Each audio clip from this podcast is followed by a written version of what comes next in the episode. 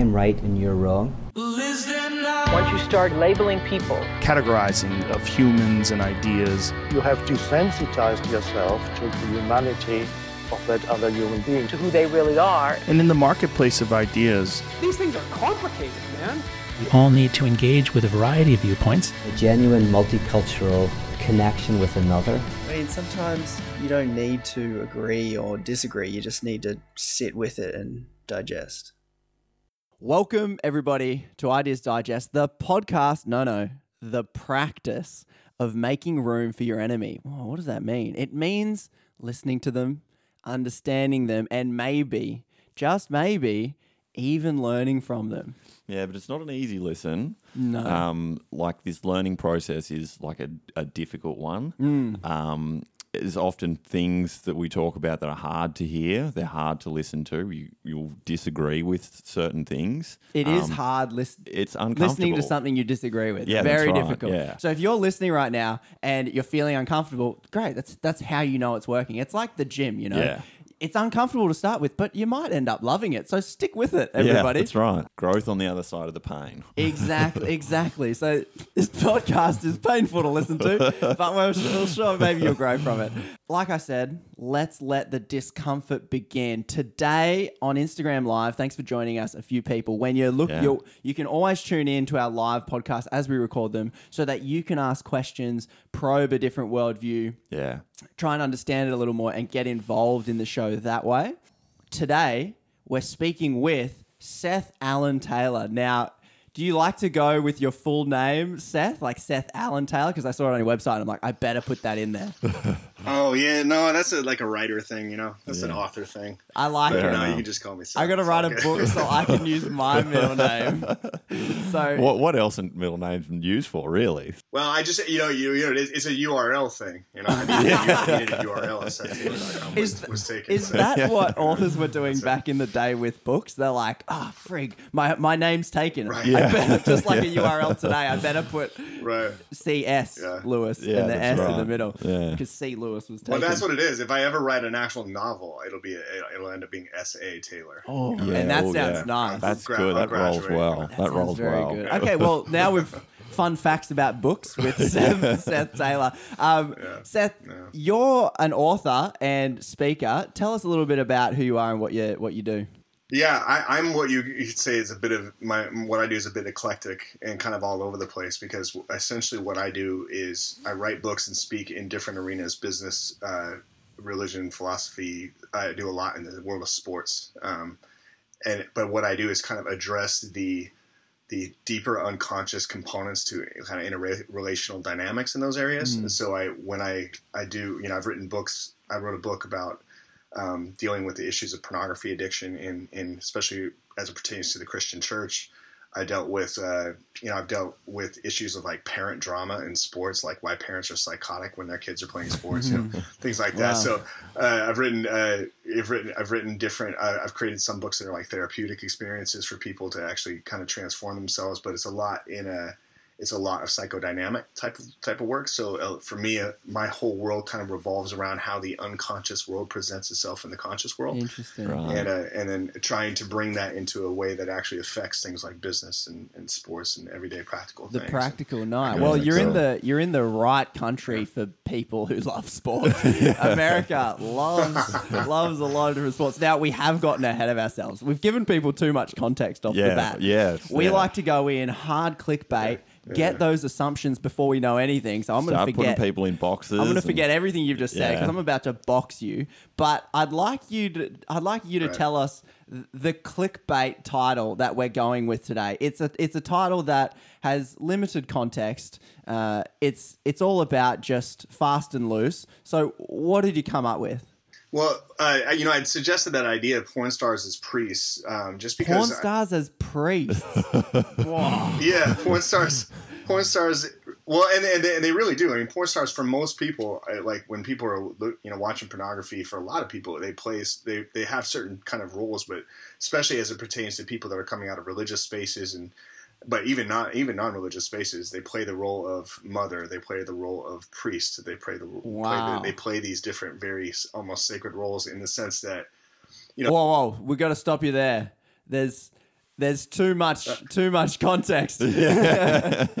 so porn stars as priests. Now there is Yeah. definitely a reason why he's chosen this, but right now Yeah. I'm just seeing red. Porn stars priests, you can't put the holy Yeah, and the that's- unholy yeah, together. yeah. He's just done that. Cam Sacred and I, and the divine and mixing that. we're going into judgment mode. So enter our new segment. well, yeah. our recurring segment. Yeah. Assumptions and judgments. Assumptions so and we're going to level some accusations at you of what we've we've heard the clickbait. We've we've come up with a whole bunch of assum- assumptions about you.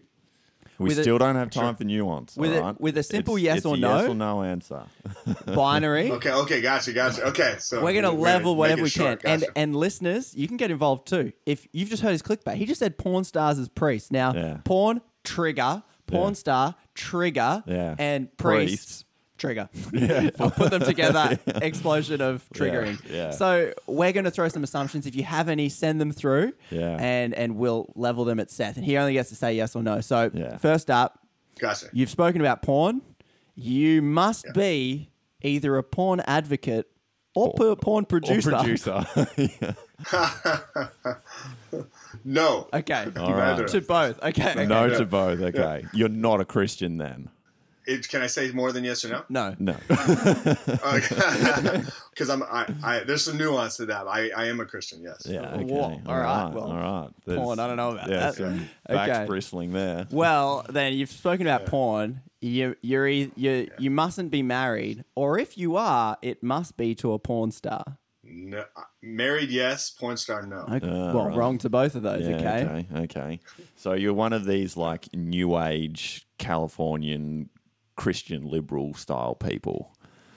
Uh, I would disagree with that, but but but if but if you're comfortable with that, yeah, I could accept that. But Okay. not, but, uh, Bloody yeah. new age but liberals. not California. This not is, California. this is who Trump's always talking Yeah. about. We got the enemy on. Yeah, yeah. You're being open about porn, so you must be a porn user slash watcher. What's the verb there? Yeah, like yeah. Former addict. Former oh, addict. right. So half, Yeah. half yes. Half okay. yes. We've got to get it out of our system, so then we can move on. So I've got it out of my system. How you Yeah, feeling? yeah, I'm feeling good. Feeling good. We've Yeah. we've disproven a lot of our immediate assumptions about Yeah. Seth. Granted, Time for a bit of nuance. he's I a think. nice guy. I'm having a great conversation with him. Yeah. So, Seth, let's throw it over to you. Oh, You've just said porn stars as priests. There's obviously a lot behind that. You can take as much nuance as you want. Unpack that idea for me that you want to talk about. Yeah, well, I think I think that you know the priest was is traditionally been someone whose role was to advocate between man and God, right? The idea is, you know, when religion was born, there was a class of people that were kind of rose up to, in order to help us understand the demands of the gods, and and it seems that the history of how man is, you know, how people have related to their sexuality was, uh, you know, something that with there was a tremendous amount of sacrifice demanded from the gods in a sense, uh, and a lot of that was our, you know, in in the Christian church, the way I was raised, our sexuality was one of those things we had to kind of sacrifice. We had to lay it on the altar hmm. in a sense and set it on fire in, for the sake of the, the the God that seemed to have a serious problem with our sexuality. Hmm. So, hmm. what I started to realize when I started to work in in my into my own addiction and then and then helping other people with theirs in that space was that it seemed that people's relationship with porn oftentimes was actually seeking the blessing of their sexuality from from a priest in a similar way to uh, that we would seek the blessing of a priest, you know, upon our, you know, in a sense, upon our sins. You confess to the priest, the priest gives you the blessing. Now we're now the God is okay with me, um, and in a sense, in a sense, you know, in a sense, when I bring my when I bring my sexual desires, that they're received with so much guilt and shame in so many areas, and God receives it that way, and oftentimes our relationships receive it that way.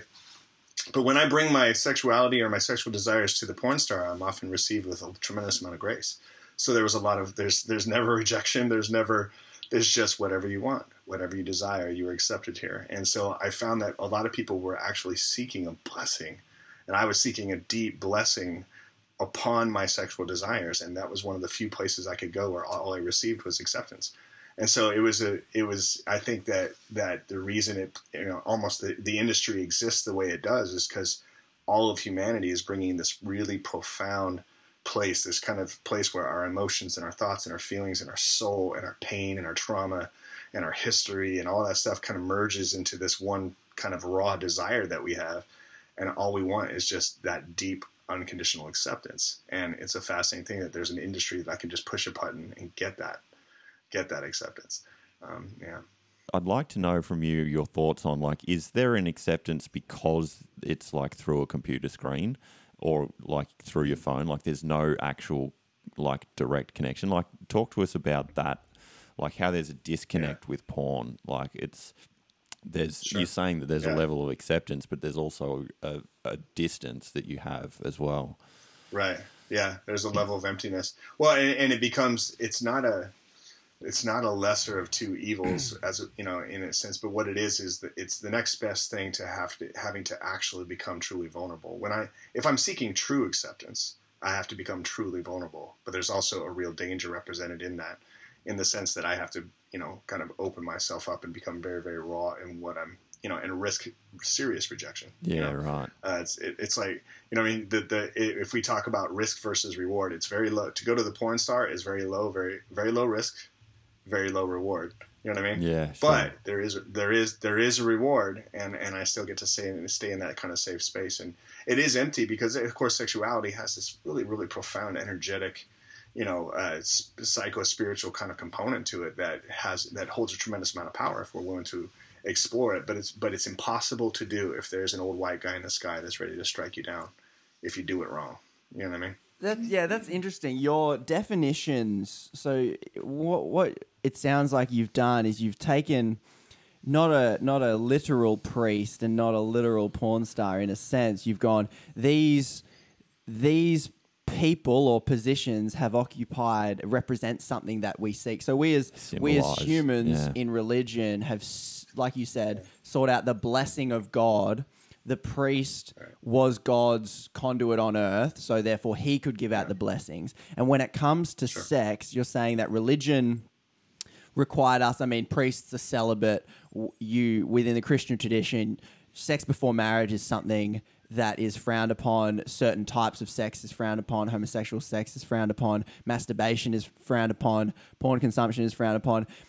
And so it sounds like people are getting rejected by the metaphorical priest and therefore by God, because they can't get this Right. blessing, which it sounds like you're saying is acceptance. But the porn star has now filled this role. We're looking for acceptance. We've gone, well, we're not going to get it from the God figurehead. Yeah. But when we go to the porn figurehead of the porn star, we can have all sorts of fetish. We can have all sorts of diversity, all sorts of difference. And I'm not going to be judged in that space. Does I'm that sound? there, yeah. Does that sound like a kind of summary of what you're saying? Yeah, absolutely. Yeah, yeah. We're not going to be judged. We're going to be completely accepted in that way. And it and it is and it's not that dissimilar to an acceptance of the God constructs that we create. You know what I mean? It's very similar. I mean, it's, it.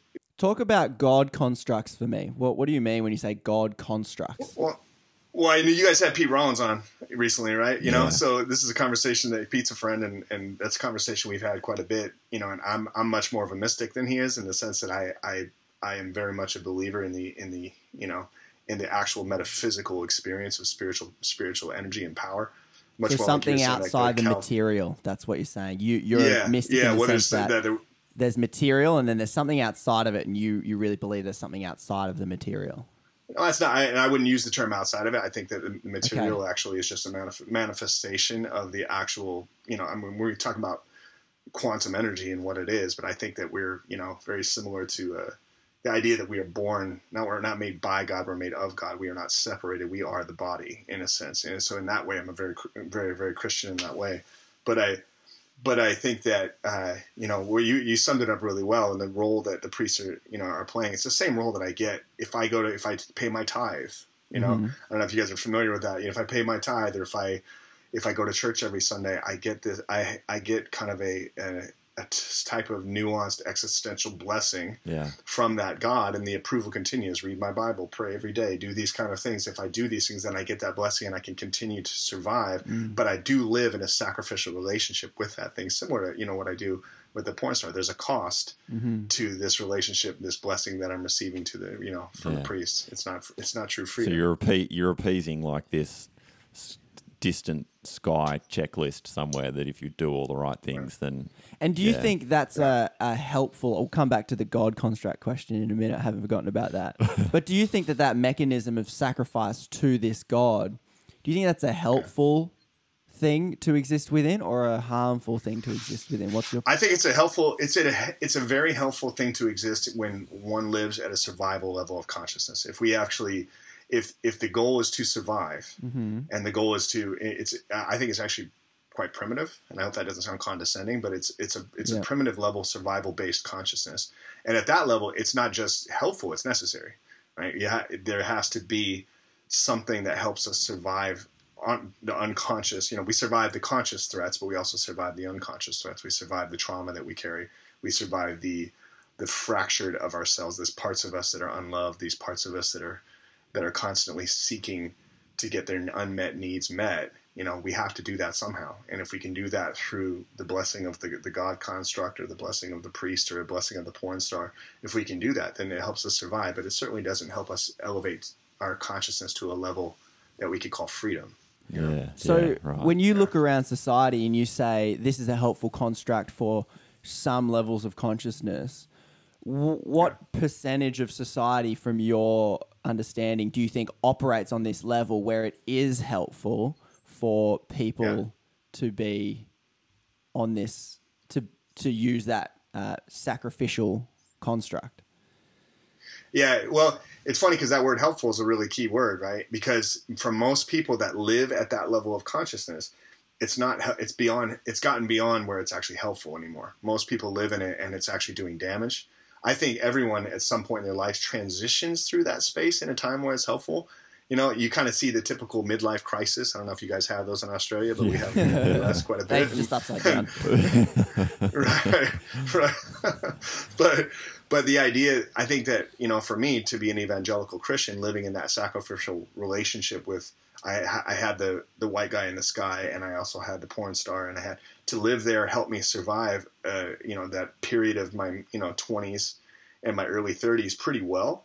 You know, it was very helpful at the time until it wasn't anymore because you come to that point where the pain's still there and you can't push it down any longer because that trauma, how it affects you, how we hold trauma in our body, how all humans hold their trauma, eventually starts to infect you. It- you know, it gets, it finds its way out. And so then it becomes unhelpful. And typically that's known as rock bottom, right? You hit that space where this is no longer helpful. And now I have to find, it's either find a deeper consciousness or possibly die or you know create a tremendous amount of suffering so like and i think what you see when you said how many people live in that space i think it's a generational i mean for my parents generation who are now in their 70s the baby boomers it's most um, by the lar- the large majority of that generation lives at a survival base and a lot of them are going to go to their graves at that level of consciousness and and in my generation, it's about I, you know I'm seeing people waking up all the time. It's about half of the, half of the people still kind of live in that space. Moving from one consciousness to the to the next consciousness you're talking about. Yeah, to that next higher level of consciousness, that kind of new dimensional reality, if you will, where where the rules aren't the same. You know, it, and people give them a hard. You know, over here, like everybody talks about, they give millennials a hard time. I mean, you guys, how old are you guys? Do you remember me asking? Oh yeah, we're yeah, we're, millennials. smack in the middle, like We- we- 33. I'm 33. We so. cop the you, you're entitled millennial. You're selfish. You're self-referential. Well, everybody, yeah, everybody gives you guys that hard time, and you're like, you're entitled to, you're so entitled to happiness because the older generations understood that happiness is a is a fairy tale and that you just got to work your ass off your whole life. Mm-hmm. But the the truth is, like that entitlement, as much as it can be, it can cause a slight struggle in some elements of adult life once you get there. It's actually what it is. Is it's a it's a deep kind of soul level. It's embedded in your generation that love and peace and joy is a birthright of humanity. Interesting. And so it creates, for a little while, it creates this kind of entitlement to happiness. You know, and the workforce, you know, people are trying to, how do we get these guys to work? You know, they just go work in a coffee shop because they want to be happy. Hmm. And, you know, that whole idea is is actually a higher state of evolution. It just hasn't come to its full kind of fruition yet. But when you guys are in your 40s and your 50s, you're going to save the world. You're going to turn the environmental problems around. This next generation that's coming up right now, these kids that are 13, 14 years old, they're going to hit enlightenment by their mid 20s and then and then you're going to see this entirely new way of of understanding all truth. We're going to see these political systems are going to change. We're going to see these. We're going to see problems that have plagued our, our species for hundreds of years start to reverse themselves because people are going to those higher levels of consciousness and they stop clinging to that survival based way of knowing everything. Yeah, Conrad and I have um, we've actually spoken about that before, where we've actually we listened to our parents and we actually believed what they said that like life could actually be better than what it is um, now. Like, I, And- I believed my Yeah. Christian upbringing when they said God created the heavens and the earth, and we are custodians of it, Yeah. and we should care about it. Yeah. I believed that, and that there's so- no separation between man and woman and all of yeah, these sorts we're of things. all like equal. we believe Christians that should stuff. love people. And then when I Yeah. when I'm like, oh, you know what? Like maybe I do think climate change is something, and we should care about the environment. Like my parents' generation are like, what are you doing? Yeah. like yeah, what Cam's saying. I believe what you were telling me. yeah, so is that sort of what you're Right, right. talking about there with where where our generation's coming yeah. up with like this entitlement sort of thing, but we're actually saying, well, we're just listening to what you said and we actually think you might be right. Well, and you're willing and you're willing to actually pursue what is you know pursue the things in your life in order to attain to embody that truth. Sure. right? Because like you know, you're, when you say it's not that our parents didn't believe it; it's that a part of them believed it, Yeah. and then a part of them didn't believe it at all. You know, and and they lived in the tension between those two parts of themselves their whole life, and and and I think a lot of people are stuck in that that you know that tension between what they believe and what. This is how Pete Rollins talks about it, right? He says what they believe and what they actually believe Yeah, yeah. and but they're they're not but it's it's conscious versus unconscious what you're finding is the younger and younger generations there's less of a gap between those two things and they there's this desire to be an integrated whole person where where you don't have to believe anything because if it's real you can just experience it I didn't connect those dots that you're really connecting for us now. So it sounds like there's a certain level of what you're saying is conscious existence where this sacrificial God uh, relationship, giving up things and being blessed in this way, um, at following rules type things is helpful. But then you've said Right. it only is helpful so far. Introduce porn into that. How did how did then how is porn related to this? Yeah. well you know porn you know porn i think is actually at least in the american church is like is kind of the portal through for awakening it's like because That's clickbait right there. Porn is the portal for awakening. yeah. Well, it, it, you know, the thing is, so so Carl Jung. I don't know if you guys know familiar with Carl Jung. I've when heard he the said name. he said heard the name. no one no one comes to consciousness without suffering. So suffering is what drives people to this to this next level of consciousness. And hmm. so porn addiction becomes a suffering experience because and it's not because it's for some people it begins as a moral thing. I just feel guilty, but it, pretty quickly it just becomes this thing where they're getting a taste of that blessing, but they're not getting the fullness of it and that existential kind of yearning for that full blessing and that full freedom of of gr- this thing we call grace starts to just drive you nuts. And Yeah. eventually you have to go you have to step out you have to go for it you have to deconstruct you have to find new life. And i think the, it's fascinating with the, the porn industry because the church continues for some reason after hundreds of years still is clinging to this this absolutely toxic way of understanding our sexuality. The, the the pervasive porn addiction in the christian church is leading to a mass awakening. Give us some stats on just real quickly, Mass Awakening. Come back to that one, but give us some quick stats because I, I was uh, flicking through your book that you wrote, and it's very much about this. Uh, a lot of it's about this topic, but give us some stats. You, you're saying there's a porn problem in the church. I go to church and never hear it spoken about, so I might people. Some people might be thinking, "What are you talking about?" Right. Well, okay. So um, again, this, I'm going to be citing American statistics. Yeah, okay. So there was a Yeah. there was a there was a study study done. I mean, it's pretty much where anywhere there's white people. But if there was uh, last year, and not, these a year before, it's a couple years ago. Um, um, there was uh, a pretty big pretty big group here that that did a study, pretty large study on on on pornography in the Christian church, and and and it was something like 91 percent of Wow. men in the in the Christian church regularly uh, reported regular use or addiction to porn. Fifty percent of the pastors, about forty percent of the women. Wow. Um, it was. I mean, it was it was much more than a crisis. It's it's like it's the crisis, and it's and mu- the stats were much higher than they are in actual outside of the Christian church. Wow. So there's there is a rela- there's still a massively toxic relationship with sexuality in the church, and I I, I I've seen that the, I mean, anytime I talk to pastors, I'm like, well, what are you guys doing about this? And and they almost don't know what's going on. Still, after all these years, there's still this like, eh, you know, I think there's a men's group or something like that, because there is a, I think there is a recognition that if people, if we start to talk about it and actually try to engage that space, it causes a type of awakening that leads to a deconstruction that leads to people leaving Right. and they Wow. start finding a deeper they start finding a deeper person a deeper relationship with God and a deeper spirituality and something a deeper Christianity and something that that they don't require the blessing of the kind of the kind of construct anymore Why would they leave then if they're getting a deeper relationship with God? And why, and why would the Right. church organization be scared of that? Yeah. Because it sounds like you're Sounds saying like that a there's good a thing. fear of it. Yeah. Yeah well I mean because at the level of consciousness where where where the God construct is is still needs a sacrifice at that level of consciousness survival is everything and ultimately money is the actual symbol, right? Money is the actual place where we survive. That's why, you know, right now with all, with the massive, massive, massive unemployment, you're finding out where what people actually believe. The people that are freaked out the most, a lot of them are Christians.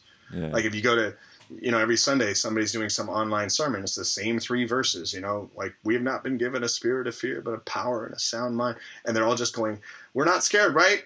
We're not scared. Yeah. Everybody, we're not scared, right?" Yeah. But they're but they're scared shitless because they're Yeah. actually what we're dealing with is is the thing that represents. That's why everybody's freaking out about the economy. Is that the, the thing that represents the actual power, the actual truth, our actual ability to survive is money, right? And the God kind of represents that, you know. So so there is a uh, there is this when when someone deconstructs that God, like when you deconstruct the old white guy in the sky and you start just you start you know like like you said it really well, Conrad, when you said you start to actually believe the scriptures.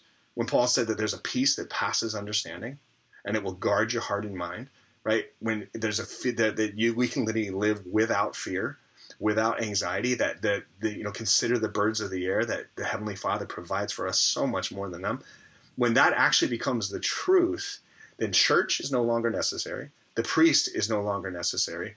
All of that becomes this completely dissolved thing, and what we have is what what I would define as freedom. And it's not that there's not a community that we can we engage in that space, but, we, but it certainly doesn't look like it's current like like this structure that we've built, this business that we've built called organized religion. It sounds like pornography is the pain that will if you like you can't but not sit with it if it's if you're Sure. using porn you're saying it's this pain that ultimately leads us to search for a solution and that solution is will it will push us to a different way of existing or consciousness is the word you're using that then we will uh, quote unquote wake up and realize that this idea of god that we have which you said the old white man in the sky that hands out blessings and curses that needs our sacrifice. We through the mechanism of the pain and porn and trying to deal with that, we wake up and go, "Oh, hang on, this God that I think is God isn't isn't helping me and isn't working." Yeah. And this church is attached to that God, and these priests are the priests of that God. Yeah. So I don't Yeah. really need it. Is that a fair assessment? Yeah, absolutely, absolutely. Yeah. Yeah. When you come to that, and, and the and the porn porn the porn the porn star priestess in a sense is is kind of the almost like it represents that sacred feminine component of that where you have they're both playing that role but because the the the, man, the priest over here is doing a pretty terrible job at blessing my sexuality i need her to bless that i need him to give me the blessing of the god that makes sure that i'm okay that i can survive that i'm not going to go to hell that i'm not that i'm not a horrible sinful you know nasty person when we start to come to actual understanding that we are made of god you know, I mean, of course, I don't know how we missed it. Those of us that read the scriptures, I don't know how we missed it. We were taught something pretty terrible, even though it's staring us in the face. This unbelievable truth about our very nature is staring us in the face there when we come to an actual embodied understanding of that, not just in our mind, but we actually, our suffering leads us to that. Then what we end up with is, I don't need this anymore. And we walk away Yeah. and we discover that you know I, I love how pete talks about pete talks about how we start to realize that god is not in this building god is in the midst it's in us it's it's among the poor it's among our loved ones it's among it's in the it's in the mountains you know i spend a lot of time i live in a place where there's mountains and water everywhere and i spend a lot of time in there and i'm in that presence all the time because it's you know jesus said the kingdom of god is within you right? And that we can actually experience it. You're using very religious language, mm. and you're Yeah. not Yeah. you're not stepping away from Christian language or Christian metaphors. People may be listening, and, and I hope so, because this is, I guess, challenging if you have a different worldview, and this is this is the point. Yeah. Um, it for for someone else, it could be sounding very heretical because you're you're you're dismantling the current structure and idea of God that people might hold, and the current structure of church. But it doesn't sound to me like you're throwing it away. It sounds like you're saying, no, no, I'm seeking what I was promised within this building. Yeah. You told me I could have peace that surpassed understanding. You told me I could. Uh, and, and, and it's interesting that you're we in this traditional Christian worldview that it sounds like you've come from and moved into something else. Humans are, are bad. Humans are innately sinful, and especially our sexuality. But it's interesting that porn use is so high in the church, and it's almost like hu- humans, part of the unconscious human is saying, bless this, like pushing for the blessing of sexuality, even though, like, You cognitively. Yeah. they're saying, no, no, suppress it, suppress it. This is how we deal with it. Porn use is so high. It's like the human condition is saying, this must be blessed. And they're going to porn to feel that acceptance that ultimately, hmm. I'm not, yeah, I'm not sure if that makes sense. Yeah. Well, and that's the thing. Again, it, you're dealing with you've got the masculine God, and then we need that feminine blessing over here. So the pre, the porn star steps in as the priestess to bless that component of our. I mean, our deepest urges, right? Our. I mean, that was the biggest thing for me when I was a porn addict. I was a Christian porn addict. I kept looking at it, going, "Man, there's all this kind of curse." That's kind of relayed from the God towards my sexuality, but my sexuality doesn't seem like it's going away anytime soon. Like I'm pretty mm. sure this is here to stay. Yeah, you know, stuck with like, it. it, yeah, I don't think it's going away, and Yeah. it just seems like it's going to get pretty exhausting pretty fast to continue to have to suppress or judge or label this deep drive that I have, this really powerful, intense kind of thing that exists at my core. Yeah. And and I just I, and and I and similar to what you're saying, Conrad, I had this. I, I think I believed some of the Bible stories as a kid, even though there was this really toxic thing being told at me about about hell and sin, and the, but there was also this this these stories about miracles and beauty and love and transformation, and I was just kind of going, it's got to be real. Some of it, if it's it's got to be real. And I heard this one guy, this one Indian teacher at one point say, if it's real, you don't have to believe in it. If it's real, you can experience it. And I went, Interesting. that's got to be it right there. And so I started I started pursuing Christianity not as a belief system but as a process. You know, um, and and I, I have this evangelical kid. I do one on one therapeutic work with people, and I have this evangelical kid I was working with, and I asked him. I said, "You a Christian?" Because at one point he was we were going through kind of his depression, and he said, "Yeah." I go, "No, you're not." I said, "Don't ever tell anybody ever again that you're a Christian because you're not yet." And he was just like, well, well, I believe. And I go, you don't believe anything. Hey, let's just talk about what you experienced. I said, you are becoming a Christian. It is our goal eh, to become Mm. like Christ. To die every day is to go into this pain, into this ego, into this struggle, into these deep questions, into this, into this unknown.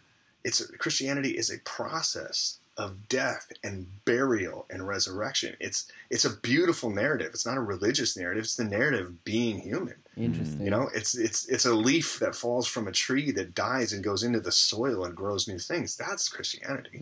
And and I believe that. I believe that both on an existential kind of a conceptual level, but also that it has to be embodied with the confrontation of our own trauma and us moving into those spaces. So I was I was telling you over the email how I remember the last one of the last times I saw Pete Rollins, like you know, Pete and I would have these kind of interesting debates because he's doing psychotherapy and he's doing existential philosophy and I'm just I would just come in with just straight metaphysical yeah but here's a miracle that happened. What do you say? Right? He's like I don't know. What are you gonna say to that? Because because because when you know you know that whole once I was blind and now I see kind of component of this I, I believe that all freedom is available all truth is available that we can move I mean I went from suicide ideation depression anxiety massive addiction, like you name it. I went through from that to living in just a, a life where of just peace, love, joy, happiness, and freedom. Well, let's Yeah. talk about that. Let's yeah. let's follow So you've obviously got this idea, and I want to get dualistic later. Is porn good, bad? Why do people use porn? Put a pin there, and we'll come back to that. on that, But I want to talk about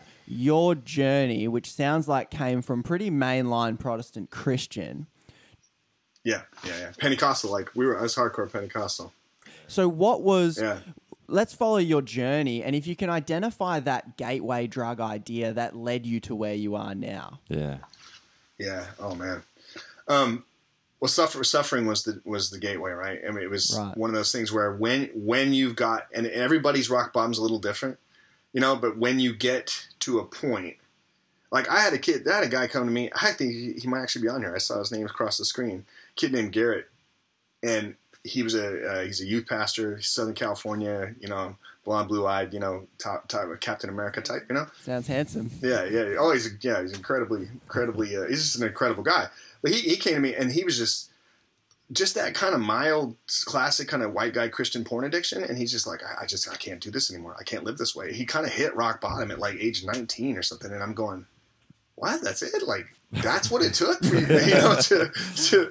And I was just blown away by it because I was 33 and suicidal Wow. and Yeah. hopeless in every component of my life. I mean, and just everything about my life. No purpose, no So lead us to lead us to that point. I had my my parents were missionaries when when I was a kid. So And, very religious uh, family father- you came from.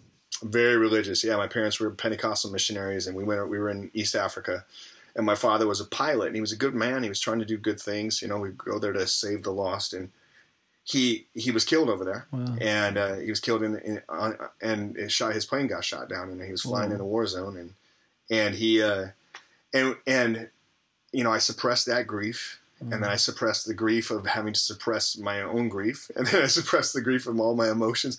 And I, you know, one by the time I hit my mid twenties, you know, and here I am, just a very evangelical kid trying to do the right thing. I couldn't feel anything, Yeah. you know, and which is, of course, is a great time to get married if you're a Christian. So I got married. And, Well, you and, got to you know- for, for a very important reason, Seth. if you're a Christian, right, right, you got to do it. And so I got married, and right away that the the appeal of pornography started coming through, but as this medicinal, it was a very medicinal experience So for all not- that that pain. that's interesting. Not as you're a teenager developing hormones and things. That's normally when people, you know, skip across porn and Yeah. go, "Whoa, boobs! What are they?" and and mm. then get kind of infatuated with it that way. But you're saying when you after you were married and you were 20, so Yeah. you didn't have any prior uh, exposure to it or experience with. I, I didn't at all actually. When I was twenty, you know, except for you know finding a magazine in the woods when I was little or something. But like I was. That's how you got porn back in the day. you got to scurry. well, and, but but what's funny is I actually fell into that little generational gap where I'm I'm 44. So like when I was in high school, the internet was kind of a new thing, and we really didn't. Nobody had access to. it. I didn't have access to the internet until I was about 27, 20. I mean, my first time having internet in my in my house was when my first married my apartment after we got married. Wow. Yeah. and so that that was and it was still kind of this like really slow you hit a button you're like come on you know, you're waiting, Got waiting for this thing to come you know but i but it, it was a um but i also had suppressed so much of my desires so much of my i mean i'd suppressed so much i was so repressed that i i mean i and i was never taught i had no sex education because i went to a christian high school and i also uh, my my father died when I was very very young, so I didn't have no one ever taught me. I didn't even know what the word masturbation meant when I was like 19. I still remember hearing some guys in a locker room making jokes about it, and I didn't know what it meant, and I just kind of laughed and like, Well, that's the bread and butter of teenager jokes. I'm a high school teacher. That's all they are. Right. Masturbation. exactly. And so I, anyway, I had that kind of experience, but I, but you know, all that came calling, you know, right, right, right, 27, 28. And I had that guilt. And then it was about seven years of that real intense guilt and frustration and trying all the Christian answers to it. And my, I have an identical twin brother that was going through essentially the same thing, you know, and not ironically. And he, At the same time? he was living up. Yeah, yeah, but he was living up in Alaska, and he was uh, he's way up in the in the Great White North, and he and he got his. He, what happened to him is he admitted that he wanted to kill himself to his wife, and his wife basically called her brother, who knew about this place called the White Raven Center, which is this. It's a it's a healing center, but it's very based in it's it's psychotherapeutic kind of work, but it's energy based. So it's about the idea is trauma is in your body That's what's running the, running the show. If you can remove the trauma, that energetic experience from your body, then you will realign and be much more yourself. And this is the idea of if at the core you are God or you're the image of God, then if we remove all the junk, you know, it's kind of like Paul says, it's not me that sins, but sin that is in me. You know, Yeah. the idea that this stuff's in me. If I can pull that out, then I then I'm gonna be I'm gonna be okay. So it's this kind of I don't know if you guys are familiar with Meister Eckhart, the old Christian mystic. You know, he said that mm. you know the kingdom of God is not found in the human soul by addition by a process of addition, but by subtraction. So I started. My brother was going to this place and getting this really profound healing. So I was like, I'm going. So I started doing that same work, started pulling this energy out of my body, which at times just looked like puking and screaming and coughing.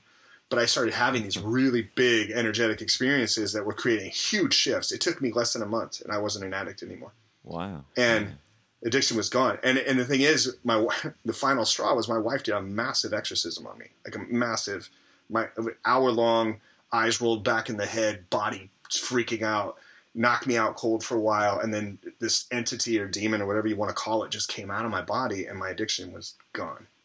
Right. That was. That wa- now this is the kind of thing where you know if you're sitting with Pete Rollins, you go, but Pete, what, What was you know, that? I, it's the best. it's the best thing in the world because what are you gonna say to that? You know, Yeah, it ha- yeah. you know, I'm not a, I'm not, a, I, I would tell people about it, and and I'm not a liar. I've never, Yeah, that's something yeah. I've never been. So I, so, you know, I mean, I've had people go, ah, that can't happen, and, you, and Christians say that can't happen. I'm like, okay, sure, like, like I guess, You're you're really between two worlds there. Like the Peter Rollins, yeah. Yeah. there's not really that uh, physical demonic realm. And then you're, Right. you're in this other realm. Maybe people would accuse you of being a new age because you're talking about energies and stuff. Yeah. Uh, before I dig into that exact experience you're talking about, what what made you start using porn? Like, Yeah. why did you begin? Like, because you were married, so what Yeah. was the what, what like what was your Yeah. what was how was it affecting your relationships, all those well, sorts Christians of things? and- Christians might say like you like maybe trivialize it and say you're using porn because your marriage isn't good enough or Yeah. um, sex Right, isn't right. good enough or you've got too much lust or something. Yeah. Talk about how you experienced that. Yeah. Yeah, it was a, it was much more unconscious than that, and I think I think most people, you know, if they're talking about why they use porn, I think most people would probably understand that it's an unconscious thing at some level. There's an unconscious drive. Some people would some people would just say, "Well, I just love porn. Porn's awesome." So if I ask, they'd be like, "Why do you use porn?" They go, "Meh." Yeah, yeah. Most people would go, "I don't know. It's, it's awesome. It's good. Whatever." But the thing is, the, you know, the truth is like. Why would I do that versus sex with my wife, or you know, it, what which one would I prefer? Well, it was just it, they serve different purposes, and it was simply Oh. It was i don't really know when i think back to it how i started was very very subtle just very subtle just you know just masturbating and i saw you know you see a picture or something like that and then you started to realize you unconsciously your ego starts to kind of go hey you know this internet thing is kind of helpful with this you know and you start you know just dialing up something once in a while and then at first you start your reasoning well you know i don't there's you know you first you start with victoria's secret in the mail or something like that you know my wife would get victoria's secret you know and i would you know secretly would look at that once in a while. And it just started subtly in that way. And then the guilt and then the shame and then the cycle starts. But it's like any other addiction. It's just a medicinal process of kind of rinse and repeat type of process to help help medicate this pain that you feel in your body. Like it was it's real trauma. So were your wife aware of that? Not not at first. Yeah, yeah, not at first. It took me. It took me a couple years. You know, I remember at the time I'm still an evangelical, and I'm still wrestling with guilt and shame, and I'm going to church and crying and having being prayed for and this kind of thing, and and I I finally confessed to her at some level, kind of let the, I bled the truth to her kind of slowly, um, and then over time, you know, my wife actually was quite gracious about it. She, she I, I think she kind of had it. She had a certain space where she was going, yeah. I, I can see that you're trying not to just keep trying kind of thing. And then she kind of just kept herself back from it and just kind of let me wrestle with it. Um, but it was but it was pretty it was pretty fascinating because over time i mean once i hit that once i hit that spot i mean i literally had just started to just do this basic meditation where i was learning how to feel my body just feel what's going on inside my body. And i could feel that there was something in there. And it felt like a big sack of rice or something like that sitting in my in Yeah. the middle of my body and I'd been doing this meditation that they've been telling me to do, just basically sit and feel. And I told my wife about it, and I said, I think there's something in me. She goes, What do you mean? I'm like, I don't know. And, I, and she's like, What are you gonna do? And I said, I was kind of hoping you could just like pray for me or something, and we could just try to get it out. And she goes, I, I don't know how to do that. Well, let's just give it a shot. What do we got? To, what do we got to lose? Yeah. And I literally laid down in the bed. I lay down on the bed. She put her hand on my chest, and she just went, you know, this kind of clunky evangelical, like she's like, God, we just think there's something in Seth, and we don't know what it is, but we're hoping you can help us with this. And all of a sudden, this thing just erupts into my body, and I go into this hyperventilation, and I'm like, oh my god! And my wife's like freaking out. She's like, what? What are you doing? What? What? What is happening? And I'm like, I'm like, I don't know, I don't know. Just keep praying. And I'm like, I kind of bowed up, I'm like, ah, and this pain in my chest was searing. And she starts kind of calling down the fire because we were, you know, I was Pentecostal, and she's just like, in the name of Jesus, and she's doing this thing. And we, didn't, you know, we didn't know what the hell we were doing. And so like, and and then uh, then this thing knocked me out cold, and I didn't know that. She told me that later. I was like, because for me it was a pretty short experience, but she said I was out cold for about an hour. Wow. And she said my eyes were like rolled back in my head, and my, my whole body was like locked in and tense, kind of thing. And then, uh, and then it was pretty fascinating because when it came to, my I, I felt it settle down, and she was like, "Thank you, God, it's over, it's over." But I could still feel the same feeling in my body, and I just told her, "I go, it's still there. Just keep keep going." yeah, right. And she goes, uh, she goes right back at it, and then my body went ice cold, and she got all sweaty, and she's just like, she's screaming at this thing like it's like a, she's trying to chase a cat off the porch or something like that, and she's, you know, and it was wild. But then I felt this thing pull, start to pull out of my body, almost like somebody had reached into my rib cage and started pulling at my organs, and it was like it started to pull, and then it just went pop, and just popped right out of my body, and then my whole body just went warm. And the next day, I it literally I woke up, and my vision was blurry, like like it was an energetic something had happened that was resetting my entire my entire system, Yeah. and the addiction was gone. It had gone. It was gone completely, Wow. and didn't have any problems like that. And it's not that I've never looked at porn again. I just never done it unconsciously any, ever again. Like there's been times where I'm like, eh, you know, there's no shame, there's no guilt, there's no nothing like that, and there's no and there's no like super compulsive drive towards it. There's just a well, I can just see it for what it is now. I kind of know what it is. I can see what porn is. I, I get it. It's this thing that exists because there's a major demand for it, and and if there wasn't a demand, it wouldn't exist. It's like any other economic product. you have a lot more of a understanding of of what is happening, and you're not sort of just on autopilot. Right. You you mentioned it before. You said th- porn and and sex With your wife. with your wife are Yeah. have two different purposes. What are the Yeah. What are the different like? What is the purpose of porn then? So you're you're saying you're talking about medicating pain. Is that why everybody looks at porn? Yeah. You think to medicate um, a pain of sorts? I think at some level, yeah. I think I think it's deeply unconscious, and I'm sure your audience would be like, I just know why I do it, you know. But Proof. know, most of what we do serves serves our unconscious at some level. About seventy percent of what we do every day is actually coming from our unconscious. And and I mean, I, I can think back now and see it very clearly that that sex with my wife was playing the role of a, much more of a mother. You know, it was the blessing of my of the mother and my mom, and giving me the you know, I, I would very much come to her almost like a baby seeking a boob, you know, and porn was playing the much role of the role, uh, the role of the blessing on my sexual desires as like a priest, Yeah. right. and Which is the acceptance and and saying you're okay. yeah.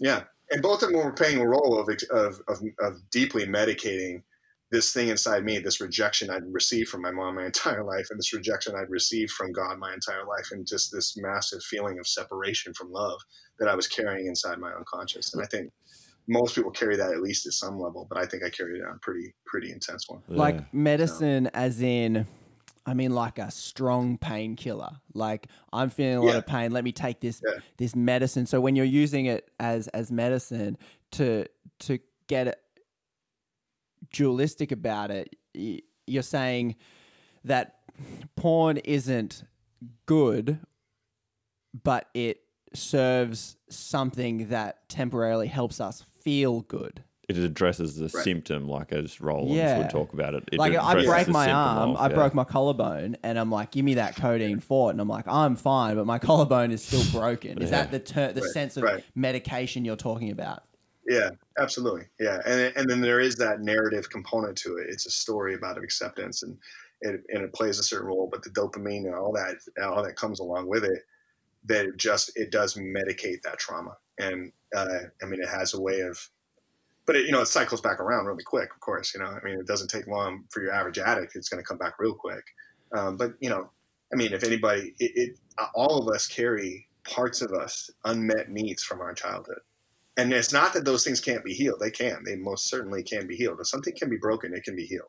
You know just like your bone eventually is going to be healed your soul that has been fractured can also be healed. And that's that's the healing work i do with people with my own clients now. And that's the work i did on myself. But but uh, you know we can come to the point where those unmet needs are met you know and that's and then we don't need that stuff anymore you know? He- healing healing in the sense of because this is yeah this is really fascinating for me i was personally my assumptions is i was assuming that you were going to sit in the Rollins's line of of less metaphysic uh, spirit manifestation type thing so when you talk about but but but you're talking about healing in more of uh, you know, cl- more closely aligned with the Pentecostal praying for spirits. Like, is that what you talk about healing, as in like the power of Jesus, so to speak, as as there has removed something. has removed like Yeah. a, a physical demon type thing? Yeah, I wouldn't. I wouldn't chalk it up to the power of Jesus. I mean, we, you know, we could get it. We can. We could do a whole thing on what the Christ is and what those energies are. But I think we might have to. that- There's a lot here. yeah. yeah, yeah. We can get into the Richard Rohr's the cosmic Christ and this idea of the Christ as an energetic, as an energetic element. But I, I believe very much. Okay, I've become a bit of a student of quantum physics in my attempts to understand this Yeah. and and what I have come to understand is that a human being, I believe that a human being that that that we have this material body, we have thoughts, feelings, emotions. I think we have an ego that is essentially a very rudimentary operating system. I think we have a spirit; it's an actual energetic field. When when people talk about the magnetic fields that your body generates and the field that's surrounding your body, which is you know we know this, you have a field that surrounds your body. You have about seven really big magnetic fields within your body, generated by three thousand very small fields. I mean that's just how we know this like and i th- believe that that is actual spirit i think that's what your spirit actually is i think it's an actual tool you could completely remove your understanding of it from the religious world and what you have is an operating system that is capable of reorganizing and and reconstituting a fractured part of your core consciousness which in wisdom traditions that's what we call the soul. So when you hear someone talk about the soul you know of course we have to ask the question are these things real or are they these kind of fluffy make believe things that we just talk about because we need to say something religious?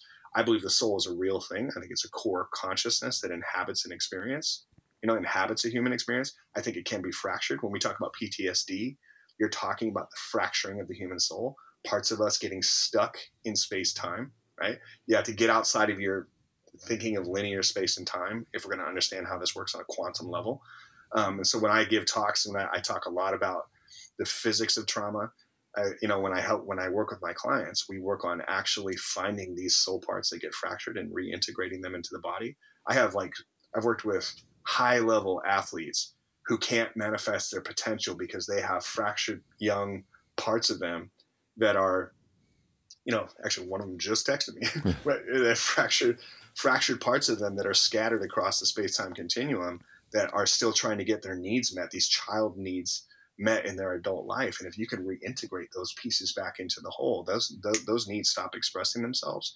And now I can actually live my life as a whole adult human being, if that makes any sense. I know it's a very big Pandora's box there. But. no, that is. I mean, It it's is, cool because it's, big. super, but it's super interesting. Yeah. Um, uh, we've spoken, and we'd love to get you back for a part two. So Yeah. if, if you're listening to the podcast now, send in questions you'd like us to put to Seth because everything is really connected. We're talking about this porn thing, but his worldview is very. I mean, I. I'm very interested in unpacking this like quantum when you say trauma in the space time continuum. Yeah. But I'm just gonna pause it there and hopefully get you back and talk about that stuff it, what's interesting to me is that you're using very new age people you know evangelicals would call it this new age Language. like i think the Yeah. assumption new age liberal Yeah. from california is is what many people would be hearing and i want to dig into that later and unpack it but at the same time you're saying some level of literal biblical exorcism occurred in you with that technology that that transformed you. Yeah. Um, you know what? It's funny. I actually I went to one, I went to the guy that I was working with up in Alaska. Is a this old guy. He's he's a uh, he would hate if I called him a shaman, but he essentially he was a, he's a Tlingit. He's a native native Alaskan guy. He's not a Christian, but I and I asked him. I said, why why did that? Why was that kind of a hardcore Pentecostal Christian experience? And he said, well, he goes because you're identified with that framework, that belief system. So you know clearly it came through that, but but I said, well, why hmm. that had never worked in my life before. And he said, well, for the first time, he goes, this new switch to this internal paradigm where I could see that it's in me and that, that I'm doing this work. He said, you were empowered for the first time. It wasn't the power of Jesus. It was yours. It was your power. You, you actually looked inward. You did that work. And, and that's, and that, that of course led me to seminary, you know, like that conversation alone after that experience, I literally was in seminary within six months because I was, my Christian belief system started disintegrating, and I just started going, "What? What is this? There has to be something true about this story that I was raised with, but I need to find out because it that is." worked. Yeah, because it worked, and because I it it radically shifted my reading of Scripture. I started looking at everything that was happening in there as a very human experience, not some mythological God God experience. Much more of a there as a, an idea of consciousness. Jesus was functioning at a level of consciousness. He could see something we couldn't see. He could hear something we couldn't hear. He could feel something we couldn't feel. And and then I started realizing that there have been people for hundreds, thousands of years talking about that same experience, and started going. There's a, something available to us as humans that w- most of us are afraid to tap into. Wow. And are afraid to go there, but people have been teaching. People other than Jesus have been teaching this for many, many, many years. So was the guy sort of saying that, um, just so that I understand, like this shaman guy in in Alaska, was he sort of saying that you had the particular experience you had because that was sort of like the language and the structure that you identified with, and so that was the only way you could experience that. Yeah, he was saying that's why it looked. That's why it looked the way it. It looked Christian because you're identified with that. I- I- Because I've, I've dealt with many, many entities inside my body since then. I've freed myself on multiple levels. I deal with, in my clients, I encounter minimum entities a week. I, I deal with demonic, demonic. Which, Right. cr- which in Christian language you would Yeah. say, yeah, Yeah, demonic. and, and most of my clients are Forces, Christians. yeah. You understand? Like I'm dealing with just you're. At, I got a millionaire business guy that just, you know, we, we we're doing some deep healing work, and we encounter an entity inside of him.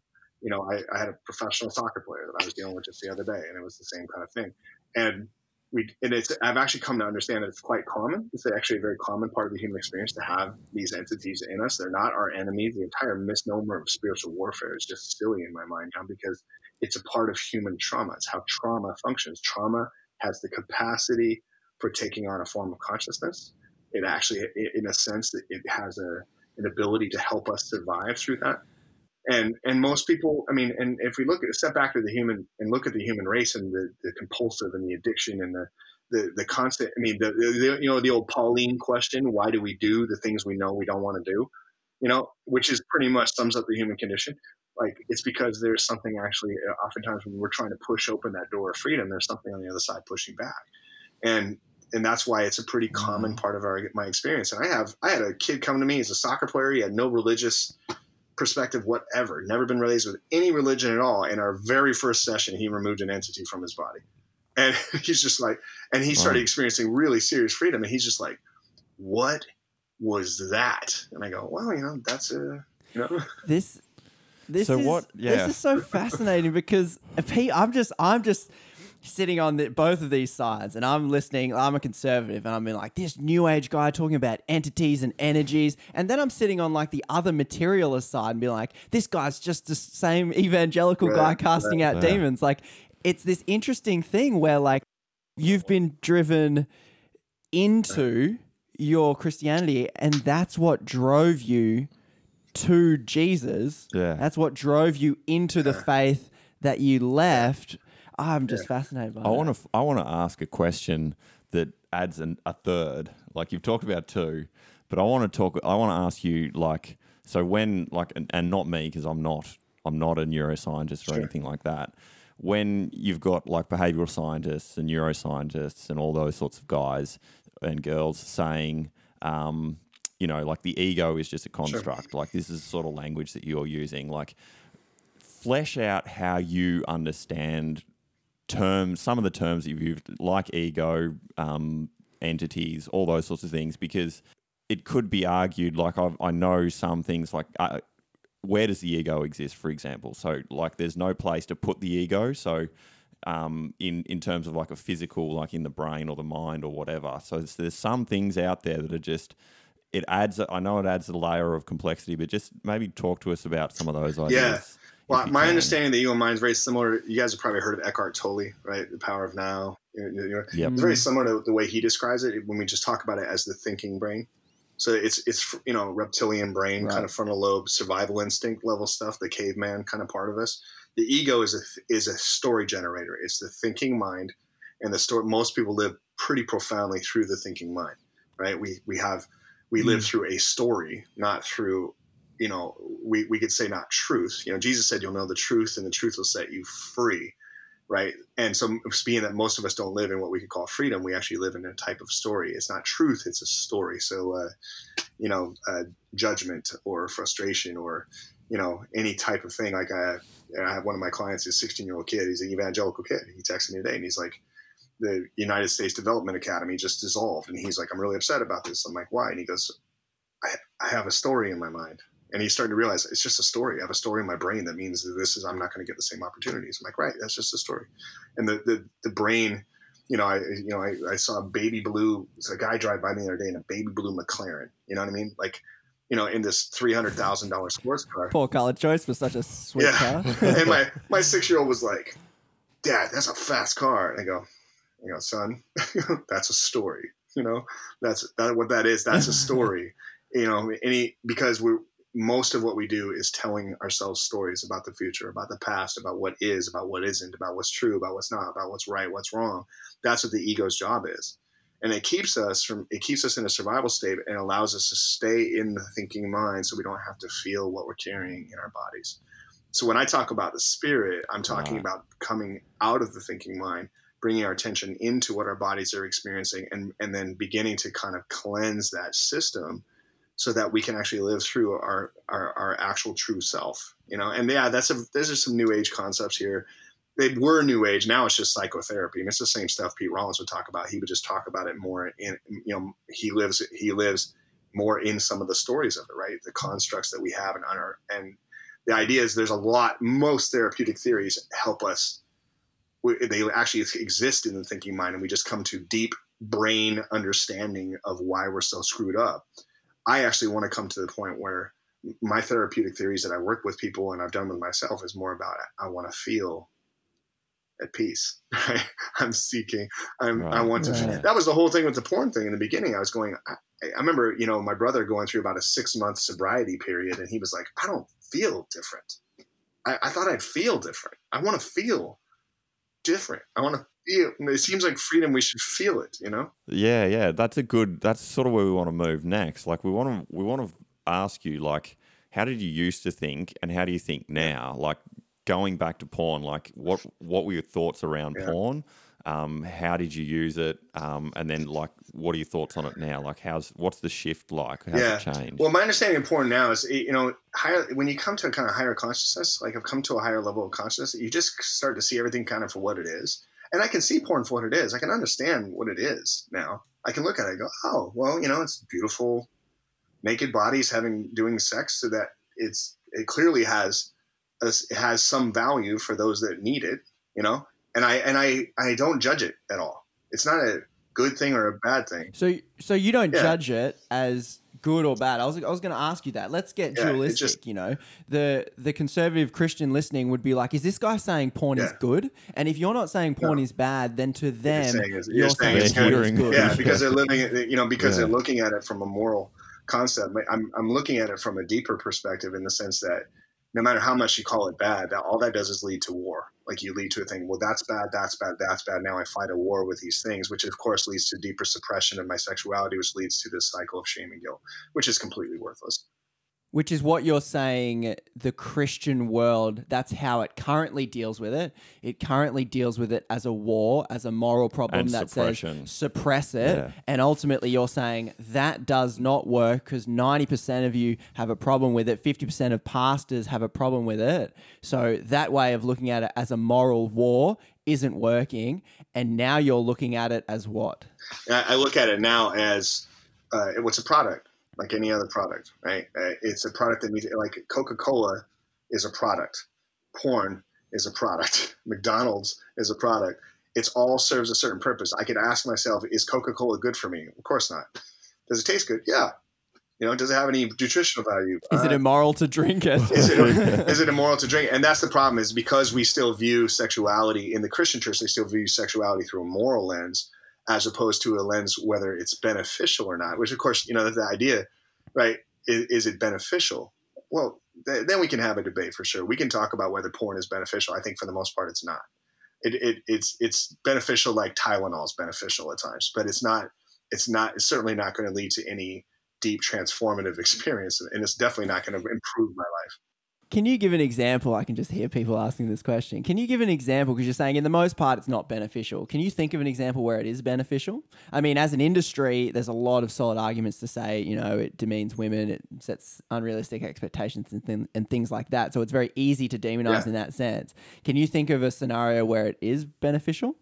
it's a painkiller. Yeah, as a painkiller, it can it can definitely be beneficial. I mean, it, it's similar to, you know, I got this Hmm. player that I was working with, and he took a cortisone shot so he could play in the game that night, and they won. You know, so that was helpful. It helped something. yeah, did it heal his? his What did So, it help? Yeah, it goes back to the Rollins's idea. Well, I don't know if it's necessarily his exclusively, but of the symptom. Like you, Hmm. Right. it's it's masking a symptom or it's Sure.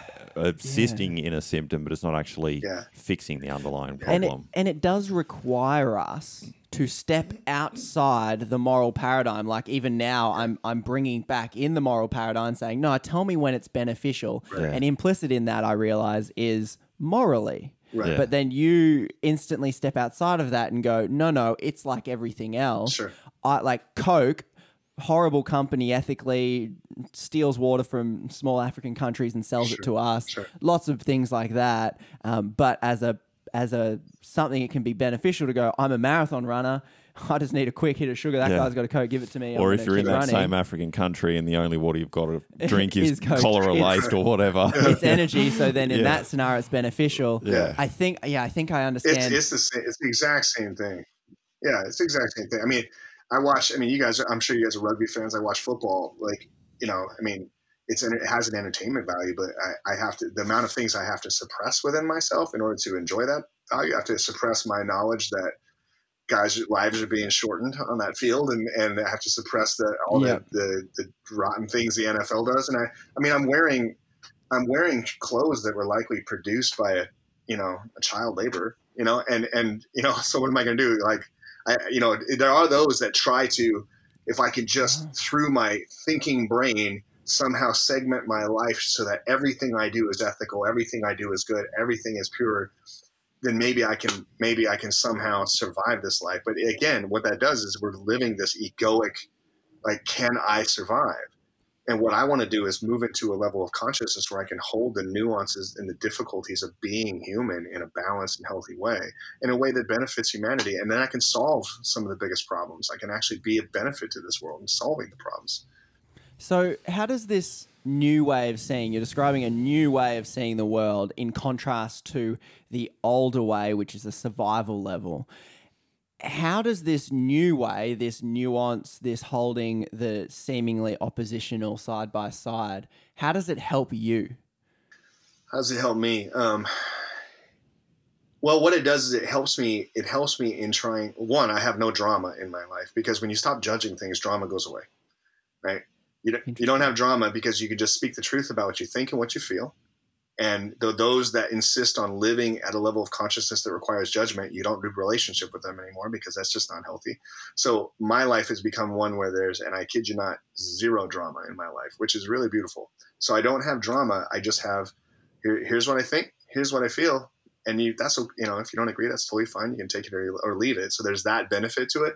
But also what it does is allows me to see very clearly the things I can control and the things that I can't, and the things that areas where I can have an influence and the areas where I can't have an influence. And so for me, I've looked at, you know, for me and my business partner, we we decided we wanted to solve the biggest problem in youth sports. Like youth sports is toxic because of all the drama with parents and and the, and the money and the, the I mean, there's this the exploitation of it. There's so much terrible stuff in there, and we just said that's a gigantic problem. I think we're equipped to go after it. Let's give it a shot. So for two to three years now, we've been just working on just creating a solution to this huge, huge problem, and and we haven't been able to be paid, and we have we haven't. I mean, at times we've been on the brink of homelessness and all this, but there's no fear and there's no drama. Sorry, you just called in. there's no fear and there's no drama. And so we can just continue to just put ourselves towards that problem and really try to do some good in the world. And if it takes us 30 years to change it, we're going to do it. And we're going to leave a legacy and try to mm-hmm. change a really, really, really, really big problem. So, it, and it's because there's clarity. More, the biggest benefit is there's clarity about what you feel, what you think, what you believe, and what you want and then you can apply yourself to that instead of sitting around trying to prop up false narratives about your life or trying to please people that can't be pleased or try to impact things that you have no control over how do you view them? Yeah. Yeah, yeah. the other side so to speak the side that you came from. Yeah. Well how do i view that? I, I view it like i view other things without judgment and with an understanding of, of what it is. Like when you when i look at something i understand when someone goes to church and they pay their tithe and they do their and they claim and they and they worship the construct and they and they do this i understand why they do it. I can see it clearly. I was there. I do remember i remember being in that quite well but i also can understand that that when when people carry trauma that trauma is going to express itself and we have to survive it somehow so if the ego creates can create if the ego has the capacity to create a construct to create an attachment you know create whatever it needs, whatever structure it needs in order to help you survive. That's you know that's a part of being human, and I can totally understand that. I'm actually, I'm actually, I always, I like this because I always just learn something. I actually am hearing from the beginning now, flashback to when we were talking about this. I guess you you use the word more primitive level of consciousness that we all go through, and I was like, well, is that good or bad? And you and you were saying, well, it's it's helpful to a point. point, and you've I've received you using the same language with porn as well. Yeah. You you've and it and I guess to put it one way, it does sound like this non-judgment being like useful for this, mm-hmm. useful in this scenario, yeah. but limits here and not helpful here. So yeah. when you say, yeah, I view it, I view the people who see the world like that the same way I view everything. I, for me, it makes sense. I don't know. yeah, it, yeah. Well, it does, and it, it even goes to um, kind of the end point of when we were talking to Rollins. Yeah, where he's talking about if you don't confront this stuff, like well, let's put that to Seth. That yeah, same yeah, question. That, yeah. So if you what you're talking about. Yeah um, yeah. So Rollins finished up saying you can avoid this. Yeah. Like you can avoid the shadow self. You can avoid like the dark night of the soul, all that sort of stuff. Yeah. And you will move through life uh, in an okay directory, like um, trajectory. Yeah. Um, but what will happen is that it will cause your relationships um, with other people, your wife, your kids. It will express your, itself. Yeah, it'll it'll pop up somewhere else Sure. and, and cause heartache and pain there. Yeah, absolutely. Um, so what what's your thoughts on that? Yeah, no, uh, there's trauma always. Okay, I'm thinking of it. We watched the Avengers, and you know, the other day, and we've been watching the movies because we're in quarantine. Great we're in quarantine, and I, I still remember one of the characters in Doctor Strange when he said, "The bill comes due." You know, he kept saying that. And, the, and when it comes to trauma, trauma is a pervasive thing that is going to make itself known. Period. And if it is not dealt with, it will express itself in one form or another. And it literally, that I mean, that's why it says like, unless we, you know, I another thing Carl Jung had said about that. He said, unless we do the work of making what is unconscious conscious, it'll dictate your life, and you'll call it fate. And that will be pervasive until the day you actually turn towards it, or it will simply you will maintain your construct. You'll you know you'll double down on that same construct over and over again until it pushes away everyone else in your life. Like my parents generation have done that pretty significantly. Like my stepdad is a guy who he's going to die alone and no one's going to care when that happens because he has doubled down over and over and over on every narrative every story every false idea every every construct he's ever built, including a very vengeful and wrathful God. And he has doubled down on it to the point where no one can be in relationship with him because of the judgment and because of Right. the anger. And he will die alone in that, you know, and that's And that's because of unaddressed trauma. and that's because of unaddressed trauma.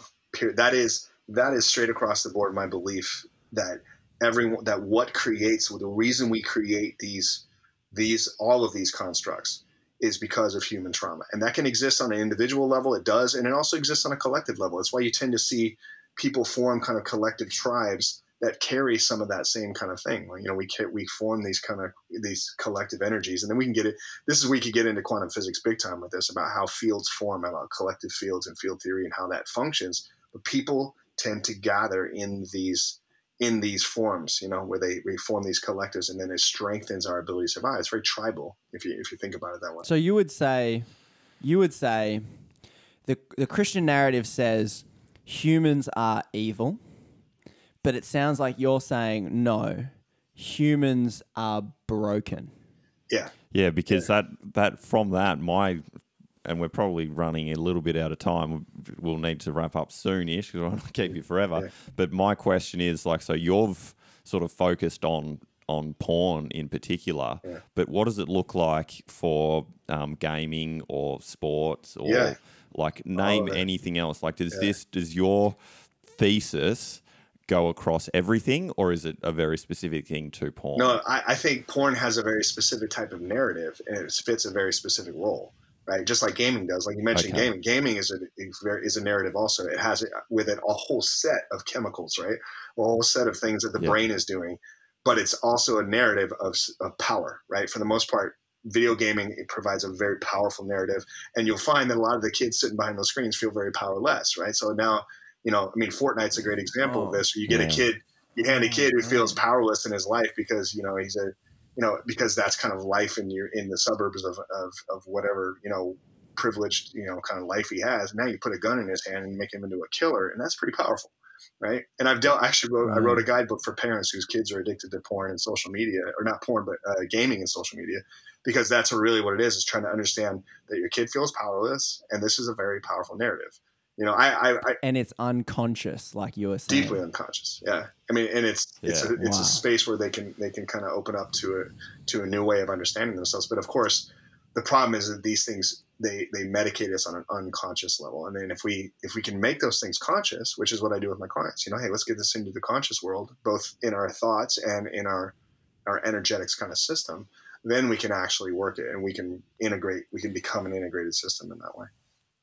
And it sounds like what you're saying is we use these things, porn specifically what we're talking about, but gaming and other quote unquote problem Whatever it is, behaviors. yeah. We use them as medication, but you're you're almost saying that's good news because the medication won't work forever. Just like Yeah. the metaphor of medication, eventually I need more and more pills until my kidneys fail. Yeah. Eventually I take too many until I OD. Right. Eventually you're going to hit rock bottom and you just know you're on the slope to rock bottom when you're medicating heavily Right. on porn or on something else. Or when your and when your when your current medication starts failing, it's like classically they've said, well, porn is progressive. Well, it's because the medicine starts failing after a while, and you need stronger and stronger doses. You know what I mean? Yes. So it's like, and eventually you hit the end. yeah, eventually you hit the end, you hit that rock bottom, and who knows? I mean, I have a, I have a one friend of mine doesn't seem to have a rock bottom. I've never seen anything like it. Like he just goes, it's just, it's like we'll get you know, on. showed him- I have no rock it's bottom. one thing. I mean, I showed up at his house not that long ago, and he's like, "Hey, uh, you know, I had the alcohol issue, right?" And I'm like, uh, "Yeah." And he goes, "Yeah, it's cocaine now." And I'm like, "Oh, okay." I said, "So death? Are we just doing death?" And he goes, "Maybe." And I'm like, "Okay, all right, man. Well, Okay. I'm here for you if you need." Like, I, you know, it's like he's a friend. I'm not gonna, you know, try to push myself into his world.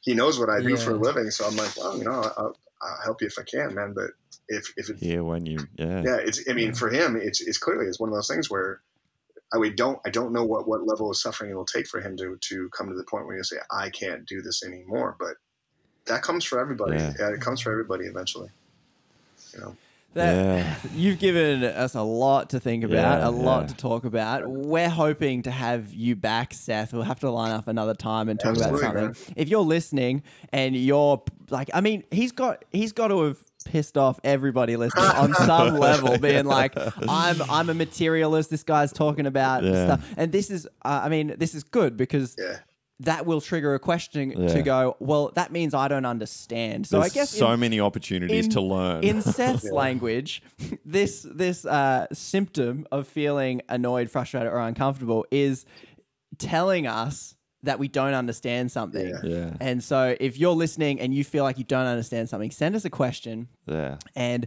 you start the conversation. This Friday night, we're going to do a Friday night live. If Seth's bored and the time zones line up, maybe he'll he, he wants to jump in. Drop if in, not, yeah. Wait, Are you guys hearing from Is it Thursday where you are right now? Saturday. No, Saturday. Saturday. Okay, so We're a day right, ahead. We're a day ahead. Okay, gotcha. Yeah. Yeah. The future's looking bright, just so you know. Yeah, yeah. And and so Even if a little cloudy. yeah, a bit overcast. On Friday Night Lives, we chat about some of these ideas and try and see where they sit with the general population, i.e., us. Um, so if you have a question, send them in. You can connect with us on Instagram, like many of you are here, or via email, ideasdigest at gmail.com. A lot of what you've said, Seth, I'm seeing as the comments go, there's a lot of people who really resonate with the metaphors you're using and the stories you're telling Language, yeah. and the language you're using.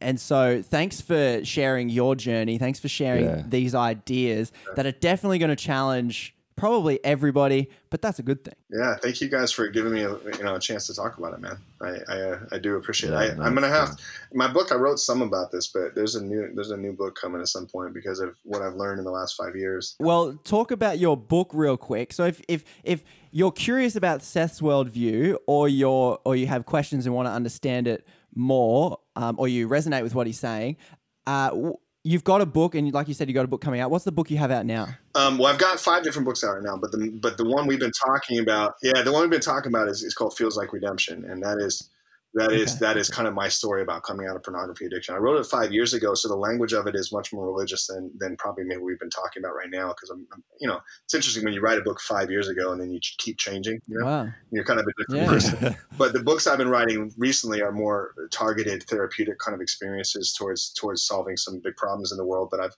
I've got I'm due I'm due to start another one, you know, to tell to tell the wider story. So that'll that'll be coming at some point in the mm-hmm. future. If you just type Seth Taylor into Amazon, you can see you know people can see what I'm what what I'm looking at, Awesome. what I'm doing. And people for if they want to connect with you on your website, sethallantaylor.com is where you're at. yeah, at. SethAllenTaylor.com. Yeah, yeah. And I, and I do life coaching. You know, I've got, I'm kind of absolutely, yeah. So if people ever want to do one on one to do this type of therapeutic work, you know, I promise no screaming, no, no exorcisms or anything like that. no, No exorcisms. evangelical prayers. Hey, what if that's your medicine, right? Yeah. Ah, you've been really generous. Thanks, thanks, Seth. We've really enjoyed the conversation. So if you're watching now, um, check out the podcast still, and then the Instagram live on Friday, so that we can sort of pull some of these ideas that te- uh, uh, Seth has shared with us. And um, Because yeah, it's not just the podcast, it's, a practice. Yeah. So thanks for listening, everybody. Catch you next time. See ya. Thank you guys.